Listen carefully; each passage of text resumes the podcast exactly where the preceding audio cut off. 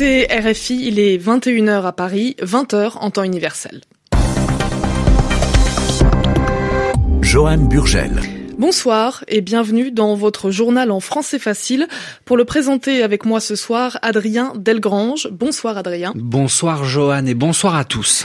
Trois jours après la catastrophe aérienne en Iran, Téhéran admet avoir abattu le Boeing ukrainien par erreur, des aveux qui suscitent une vive émotion dans le pays. Haïti, au sommaire de ce journal, dix ans après le séisme, Haïti a toujours d'importants besoins sanitaires, notamment à cause de la violence. Le gouvernement français fait un pas vers les syndicats.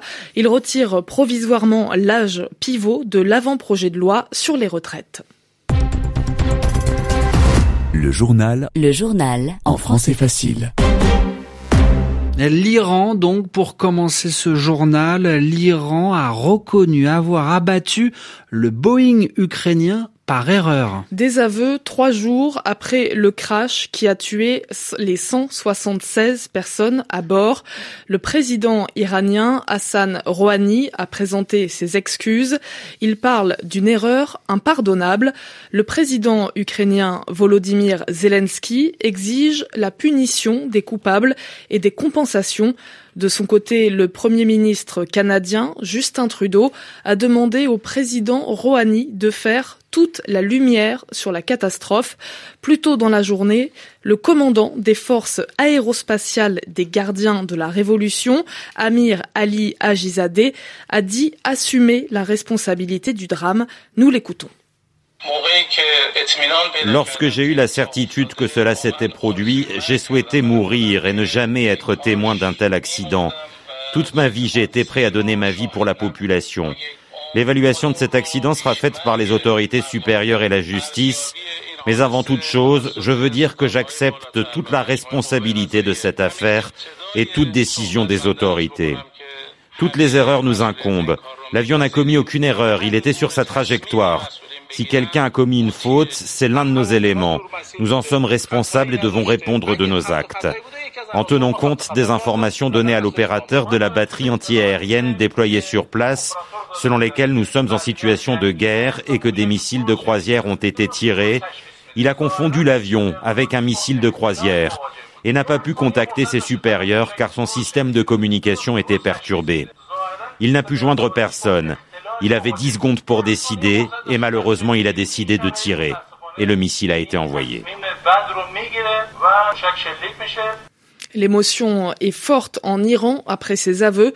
Des centaines de personnes se sont rassemblées devant l'université Amir Kabir de Téhéran et ont exprimé leur opposition au pouvoir. Haïti, où il est 17 heures passées de, de 3 minutes, 10 ans après le tremblement de terre, Haïti a les mêmes besoins sanitaires qu'en 2010, mais aujourd'hui, Johan, euh, c'est surtout en raison de la précarité et des violences. Le 12 janvier 2010, dès les premières heures qui ont suivi le séisme, Médecins sans frontières a répondu aux besoins urgents en Haïti.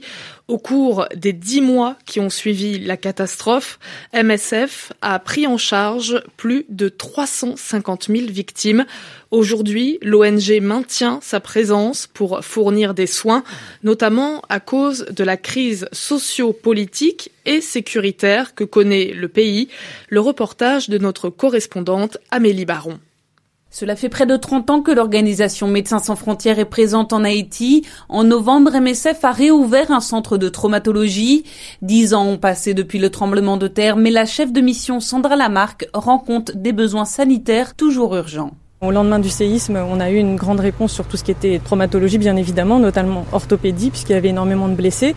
Aujourd'hui, ce qu'on constate, c'est qu'on vient justement, comme vous venez de le dire, on vient de réouvrir un hôpital de traumatologie. Alors, les blessures n'ont pas la même origine. Malheureusement, plus de 50% des blessés que nous recevons, ce sont des traumatismes par balle. Donc, c'est vraiment purement de, la violence. Euh, soit de la criminalité, soit de, des affrontements entre groupes armés, ou soit euh, eh bien peut-être des, des, événements en marge de la crise que nous connaissons. Donc ce sont toujours des besoins de traumatologie, mais pas pour les mêmes raisons. Si la recrudescence de la violence dans la capitale haïtienne explique ce besoin en soins trauma, dans les zones rurales, MSF soutient des services en santé maternelle de base. Faute d'électricité, de médecins présents, sinon même parfois faute de sang, des femmes haïtiennes risquent quotidiennement de mourir lors d'un accouchement. Amélie Baron, Port-au-Prince, RFI. Et puis cette édition spéciale, dix ans après le séisme qui a frappé euh, une partie d'Haïti, euh, demain à écouter euh, sur nos antennes à midi 10 heure de Port-au-Prince. La suite de votre journal en français facile, Joanne Burgel. La présidente sortante taïwanaise est réélue. Tsai Ing-wen a obtenu 57,1% des voix. Elle a axé sa campagne en opposition à l'ingérence du régime chinois. Pékin maintient que l'île fait toujours partie de son territoire.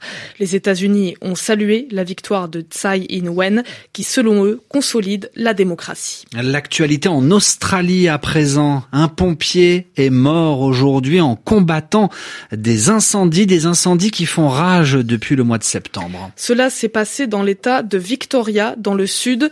Le feu a déjà tué 28 personnes. Ces dernières heures, les conditions sont plus favorables. Les températures moins chaude, ce qui devrait faciliter la lutte contre les, feux. Christophe Paget.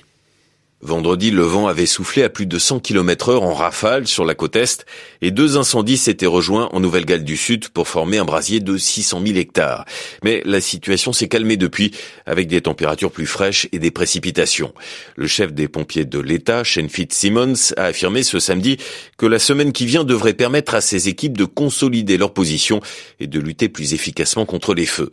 Ce seront probablement nos sept meilleurs jours sans progression significative du nombre d'incendies. Police de Nouvelle-Galles du Sud a indiqué que les activités touristiques allaient pouvoir reprendre dans les zones côtières épargnées par les feux. Les parcs nationaux resteront eux fermés jusqu'au 1er février. Ce samedi soir, l'opéra de Sydney a été illuminé pendant plus de deux heures et plusieurs images d'espoir ont été projetées sur sa façade en soutien aux régions frappées par les incendies et aux pompiers qui les défendent. En quelques mois, les feux ont ravagé 10 300 000 hectares, l'équivalent de la Corée du Sud. Et puis en France, à présent, c'était la mesure la plus contestée de la réforme des retraites. Ce soir, le gouvernement retire l'âge pivot de son projet de loi. Après cinq semaines de grève, le Premier ministre Édouard Philippe est donc disposé à retirer provisoirement l'âge pivot de 64 ans. La décision du gouvernement a déjà été saluée par certains syndicats comme la CFDT et l'UNSA, mais les plus opposés appellent à une nouvelle mobilisation jeudi prochain. Yvon Amar revient sur cette actualité. L'âge pivot, c'est bien l'une des deux formules qu'on a le plus entendues à propos de cette réforme des retraites qui a déclenché la grande grève qui agite la France en ce moment. Quant à l'autre formule, c'est la retraite à points. On y viendra plus tard. Aujourd'hui, on s'occupe de l'âge pivot. Qu'est-ce que ça veut dire?